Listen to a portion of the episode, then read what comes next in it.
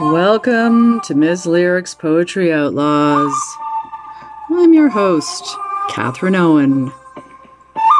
Poetry, it makes nothing happen. And that's a beautiful thing. Chapter 11 in the other 23 and a half hours is called Free Range Writers. And it's about how poets can benefit from working other types of jobs than those predictably assumed to be held by writers in this country. Uh, often we have a very singular path. We are presumed to want to stay in academia, and that is seen as one of the only real ways we can make a living. As everybody knows, poetry doesn't pay.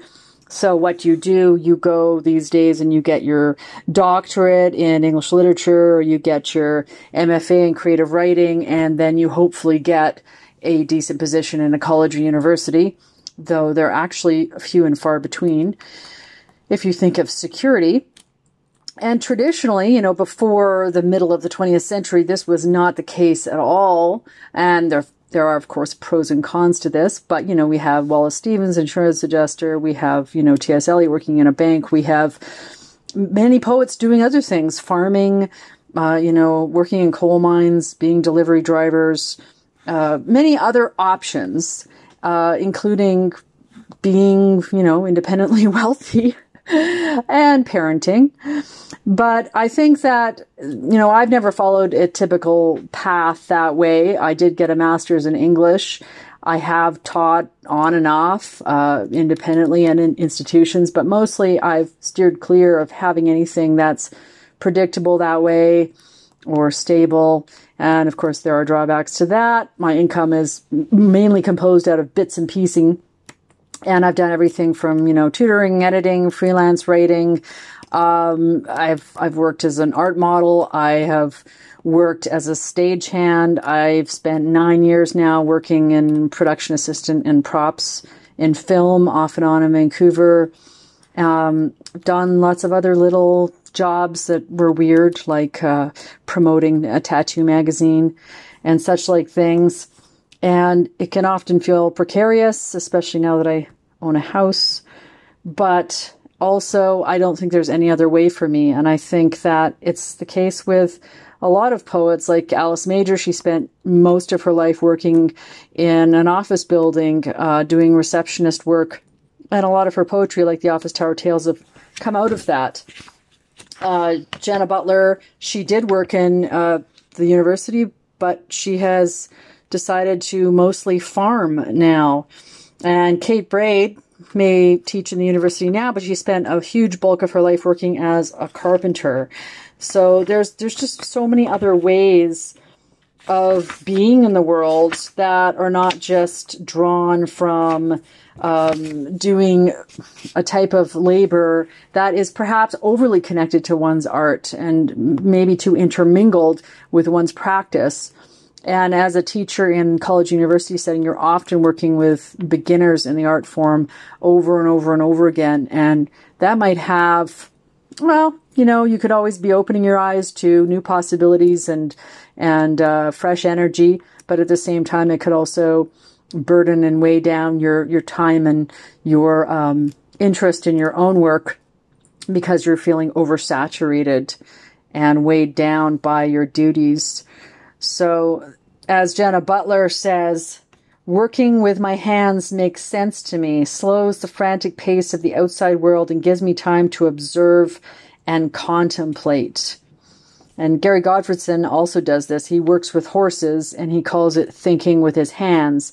So instead of just having a job where you're sitting at a desk, you're standing talking, you have a job that works with your physicality, it works with your senses, that is something wholly different from the act of reading and writing and thinking in that way. And so it can refresh you and re-engage you for your poetic craft.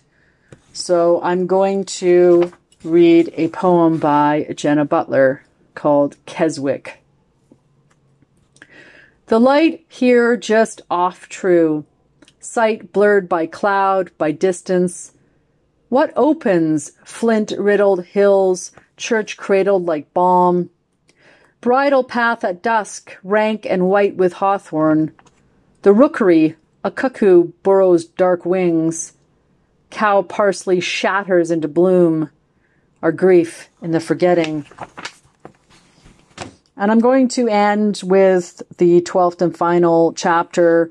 I'm just going to read a quote from it about the whole necessity, which is the general argument of the entire book, for poets to give back to their community, to maintain a level of energy in their poems by engaging in multiple different activities, genres, mediums, uh, collaborations, uh, events, and practices that enable you to reinvigorate your life force and obviously in the in the process your own art creation.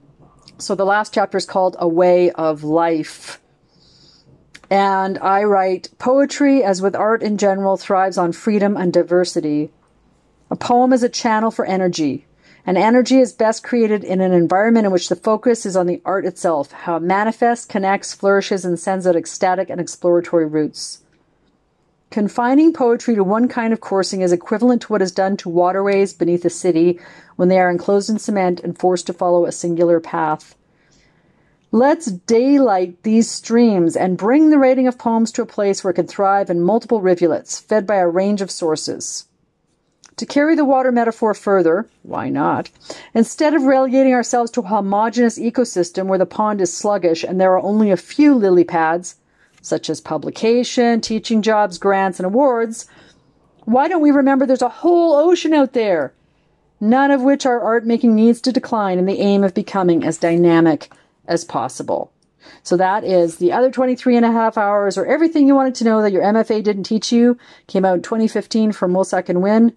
Find it if you're interested and thank you very much for listening. You've been listening to Ms. Lyric's Poetry Outlaws. Stay fierce, word musicians.